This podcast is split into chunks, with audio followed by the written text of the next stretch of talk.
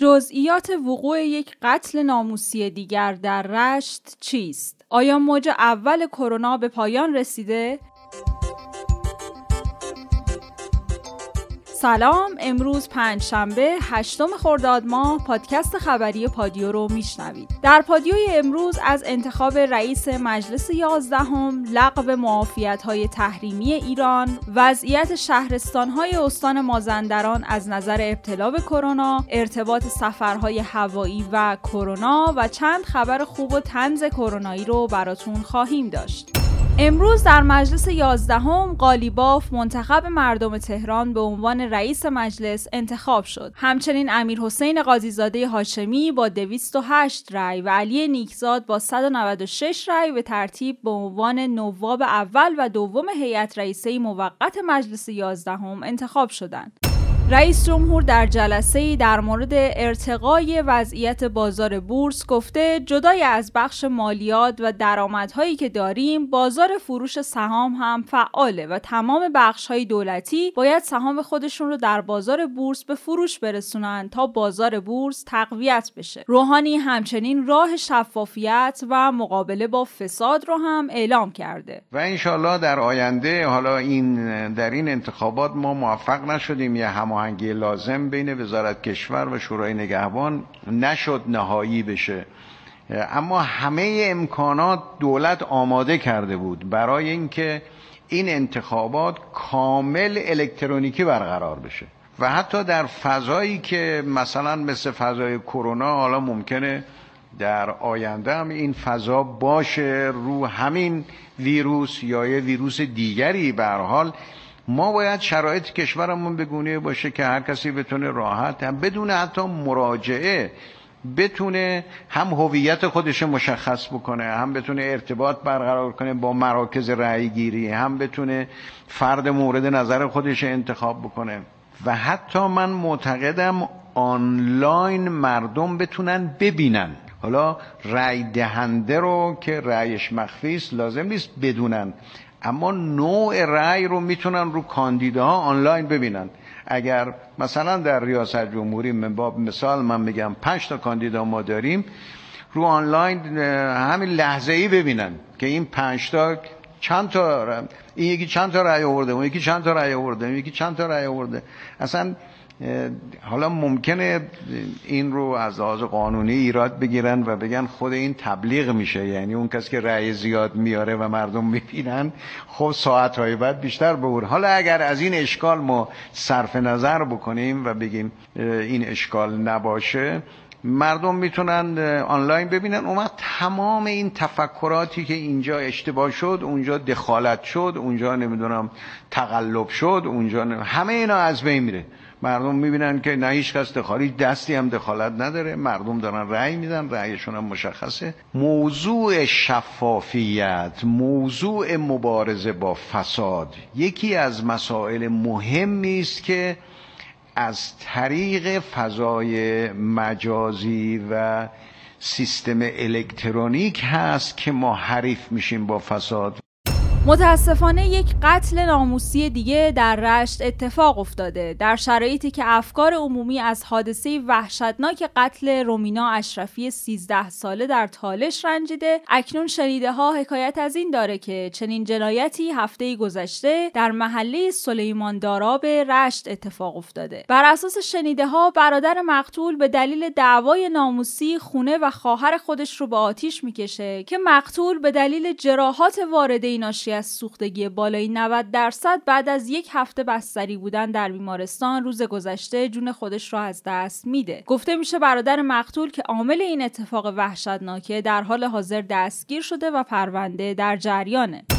چگونگی مواجهه خانواده ها با دختران فراری تیتری از آفتاب یزد در واکنش به قتل رومینای 13 ساله و بررسی ابعاد جامعه شناختی این موضوع بوده. آفتاب یزد نوشته فراموش نکنیم هیچ فرزندی از خونه فرار نمی‌کنه مگه اینکه احساس کنه اون خونه ناامنه. اگه فردی از خونه فرار می‌کنه به هر دلیلی در اون محیط احساس عدم امنیت کرده. معنی این حرف اینه که ما اگه می‌خوایم دلیل فرار این دختر رو بررسی کنیم نباید صرفا به عاشق شدنش بپردازیم. این دختر 13 سال سختی کشیده و در فضایی رشد کرده که یقینا طبق اطلاعات رسیده پدرش رفتارهای بسیار نامناسبی باهاش داشته. طی این سالها نه اطرافیان و نه دستگاه های دولتی مثلا بهزیستی حضور نداشتن که رنج و زحمت اون رو ببینن. باید این رو بدونیم همونطور که کودک آزاری ناپسنده فرزند آزاری هم ناپسنده و باید برای اون قانون موثر و زمانت اجرایی وجود داشته باشه. بهزیستی هم در این خصوص ناتوانه. این روانشناس تاکید کرده وقتی دختری فرار می‌کنه در درجه اول خانواده باید فضای امنی رو براش ایجاد کنن تا برگرده. وقتی که برگشت به جای اینکه اسیر احساسات یا فشار محیطی و فرهنگی بشیم بلافاصله باید اون رو به یک روانشناس کودک و نوجوان معرفی کنیم تا ببینیم چه عواملی باعث شده تا این دختر فرار کنه. نکته بعدی که خانواده ها باید بهش توجه کنن اینه که بعد از اینکه فرزند رو برای درمان معرفی کردن دنبال درمان خودشون برن. پدر و مادر باید ببینن به عنوان منبع تربیتی فرزند چیکار کردن که دخترشون از خونه فرار کرده. پدر و مادر هم باید درمان بشن و بعد یاد بگیرن که رابطهشون رو با فرزندشون اصلاح کنن. خانواده ها باید بدونن که دوره نوجوانی حساس ترین دوره زندگیه که در اون هورمون های بچه ها تغییر می‌کنه و مغز هیجانی اونها بر مغز عقلانیشون غلبه می‌کنه و امکان اینکه افراد دست به چنین رفتارهای هیجانی و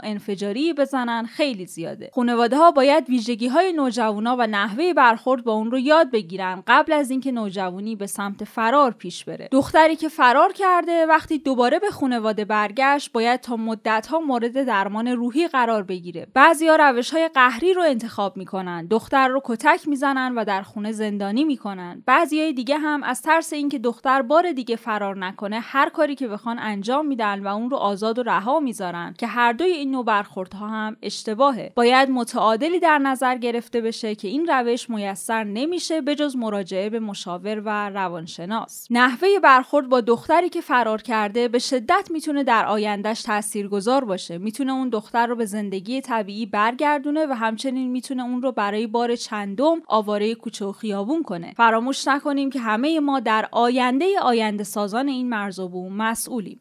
آمریکا معافیت های تحریمی مربوط به همکاری های صلحآمیز هسته ای ایران رو تمدید نمی‌کنه. روزنامه واشنگتن پست گزارش داده که آمریکا به معافیت تحریمی همکاری های صلحآمیز هسته ای ایران پایان میده. بر اساس اسناد وزارت خارجه آمریکا، مایک پومپئو معافیت مربوط به همکاری های صلحآمیز هسته ای رو که اجازه فعالیت شرکت های چینی و اروپایی در تأسیسات هسته ای ایران رو فراهم می‌کنه، تمدید نمی‌کنه. روزنامه واشنگتن پست در ادامه نوشته دولت ترامپ قصد داره که به سیاست صدور معافیت های تحریمی برای روسیه، چین و شرکت های اروپایی جهت همکاری با برنامه هسته ای ایران پایان بده. بر این اساس دولت ترامپ معافیت های تحریمی ناظر بر همکاری های بین المللی برای بازطراحی راکتور آب سنگین عراق، تأمین اورانیوم غنی شده برای راکتور تحقیقاتی تهران و انتقال سوخت مصرف شده و پسماند راکتور هسته ای رو تمدید نمی‌کنه. واشنگتن به رغم این معافیت جداگانه ای که قبل از حصول برجام صادر می شده و مربوط به همکاری های بین المللی در نیروگاه اتمی بوشهره رو به مدت 90 روز تمدید می‌کنه. در یادداشت وزارت خارجه آمریکا هدف از این اقدام اطمینان از ایمنی عملیات ها در این تأسیسات عنوان شده. مایک پومپو وزیر خارجه آمریکا گفته به معافیت های تحریمی مربوط به همکاری های هسته‌ای با ایران پایان میدم و این تصمیم از 60 روز دیگه قابل اجراست. همچنین من دو دانشمند ایرانی به نام های مجید آقایی و امجد سازگار رو در لیست تحریم های آمریکا قرار دادم. دانشمندان ایرانی باید تصمیم بگیرن که یا خارج از فرایند منع اشاعه هسته‌ای فعالیت کنن و یا تحریم بشن. رویترز به نقل از یک مقام دولتی ونزوئلا اعلام کرده که چهارمین نفتکش ایران هم به دریای کارائیب رسیده و همکنون در حال حرکت به سمت آبهای ونزوئلا است. بریم سراغ خبرهای کرونایی امروز و قطعا اولین خبرمون آخرین آمار مبتلایان به کرونا در کشوره. آخرین اطلاعات حاکی از اون هست که تا امروز به دنبال قربالگری موفقی که در سراسر کشور جهت شناسایی موارد مزنون مشکوک و محتمل ابتلا به بیماری انجام شده. تا این لحظه که در خدمت شما هستم همکاران ما در سراسر کشور 876492 مورد مشکوک ابتلا به بیماری کووید 19 را در کشور مورد آزمایش و رهگیری قرار دادند و تا این لحظه که در خدمت شما هستیم از این جمع تنها 143849 مورد مبتلای قطعی به بیماری کووید 19 شناسایی شدند که البته سهم 24 ساعت گذشته در بخش موارد ارجایی از بیمارستان ها و بستری در بیمارستان ها تنها 419 مورد بوده در سراسر کشور و البته همزمان هم 1839 مورد یعنی معادل بیش از 81 درصد موارد به عنوان موارد رهگیری تماس نزدیک از مراکز خدمات سلامت و موارد سرپایی شناسایی شدن. جمعا 2258 مورد ابتلای قطعی رو ما در 24 ساعت اخیر در کشور شناسایی کردیم. وزارت بهداشت اعلام کرده که در کشور 75 درصد از موج اپیدمی کرونا رو گذروندیم و این آماری هم که الان اعلام میشه مربوط به ده روز گذشته است. همچنین تا پایان تابستون انتظار موج دیگه ای از شیوع این بیماری رو نداریم ولی موج دوم اپیدمی رو در فصول پاییز و زمستون انتظار داریم. دانشگاه علوم پزشکی مازندران اعلام کرده که تمام شهرهای استان در وضعیت زرد و قرمز قرار دارند اگه ورود مسافران همچنان ادامه پیدا کنه و دستورالعملهای بهداشتی و فاصله گذاری اجتماعی رعایت نشه ما شاهد افزایش بیشتر بیماران کرونایی هستیم. آیا سفر هوایی باعث ابتلا به کرونا میشه؟ مرکز کنترل و پیشگیری بیماری ایالات متحده اعلام کرده بسیاری از ویروس ها و دیگر عوامل میکروبی در پرواز به راحتی منتشر نمیشن. همچنین این مرکز برای پیشگیری از ابتلا به بیماری کووید 19 رعایت فاصله گذاری بین مسافران رو توصیه می‌کنه. با افزایش موارد ابتلا به بیماری کرونا در برزیل و هند سازمان جهانی بهداشت هشدار داده که موج اول کرونا هنوز تموم نشده.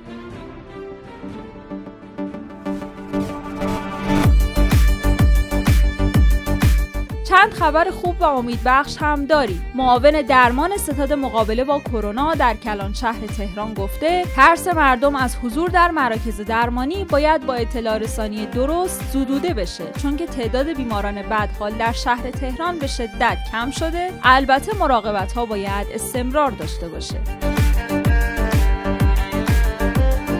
دبیر ستاد ویژه توسعه فناوری نانو از تولید تست تشخیص سریع کرونا خبر داده و گفته با استفاده از این تست ظرف سی ثانیه فرد مبتلا به ویروس کرونا تشخیص داده میشه.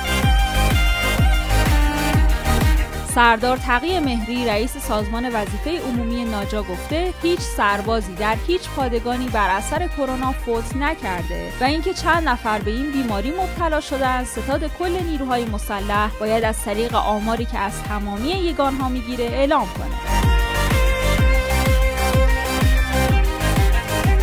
اگه شنونده پادکست ما بودید می‌دونید که قسمت تنزهای روز جزو جذاب ترین بخش های پادکست ماست که هر روز چند تا براتون می‌خونیم. امروز هم خیلی با ریاست مجلس محمد باقر قالیباف شوخی کردن. مثلا راد نوشته امروز بالاخره یکی به آرزوش رسید و اون کسی نبود جز محمد باقر قالیباف.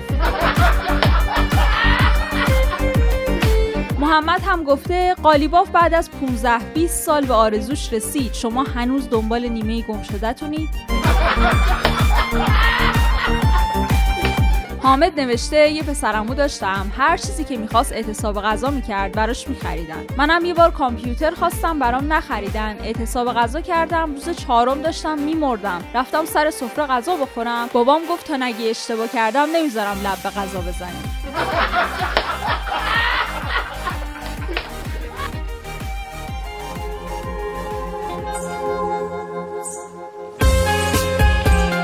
پادیوی امروز رو من زهرا ادیب براتون اجرا کردم و طبق روال همیشه در انتها با یک قطعه موسیقی پادیو رو به پایان میرسونیم و امروز هم آهنگ خیلی خوشحالم از محمد علیزاده. تا شنبه عصر خدا نگهدار. خیلی خوشحالم از این که تو به دنیا اومدی تو. دنیا فهمید که تو انگار نیمه گم شدمی. زندگی خیلی خوبه که خدا تو رو داره. روز تولدم برا فرشته شو فرستاده. خدا مهربون کرد. تو رو سپرد دست خودم دست تو گرفتم و عاشقت شدم. خدا مهربونی کرد تو رو سپرد. دست خودم دست تو گرفتم و فهمیدم عاشقت. شدم.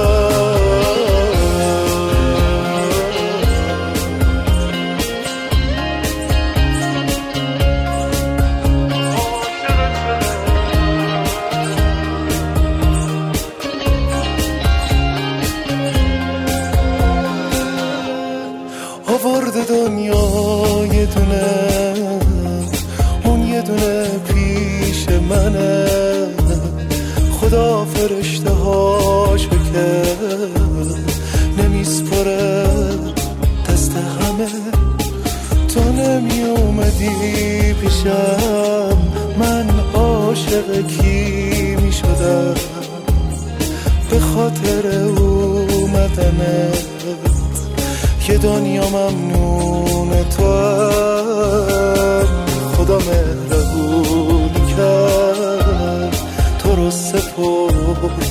دست خودم دست تو گرفتم و فهمیدم عاشقت شدم.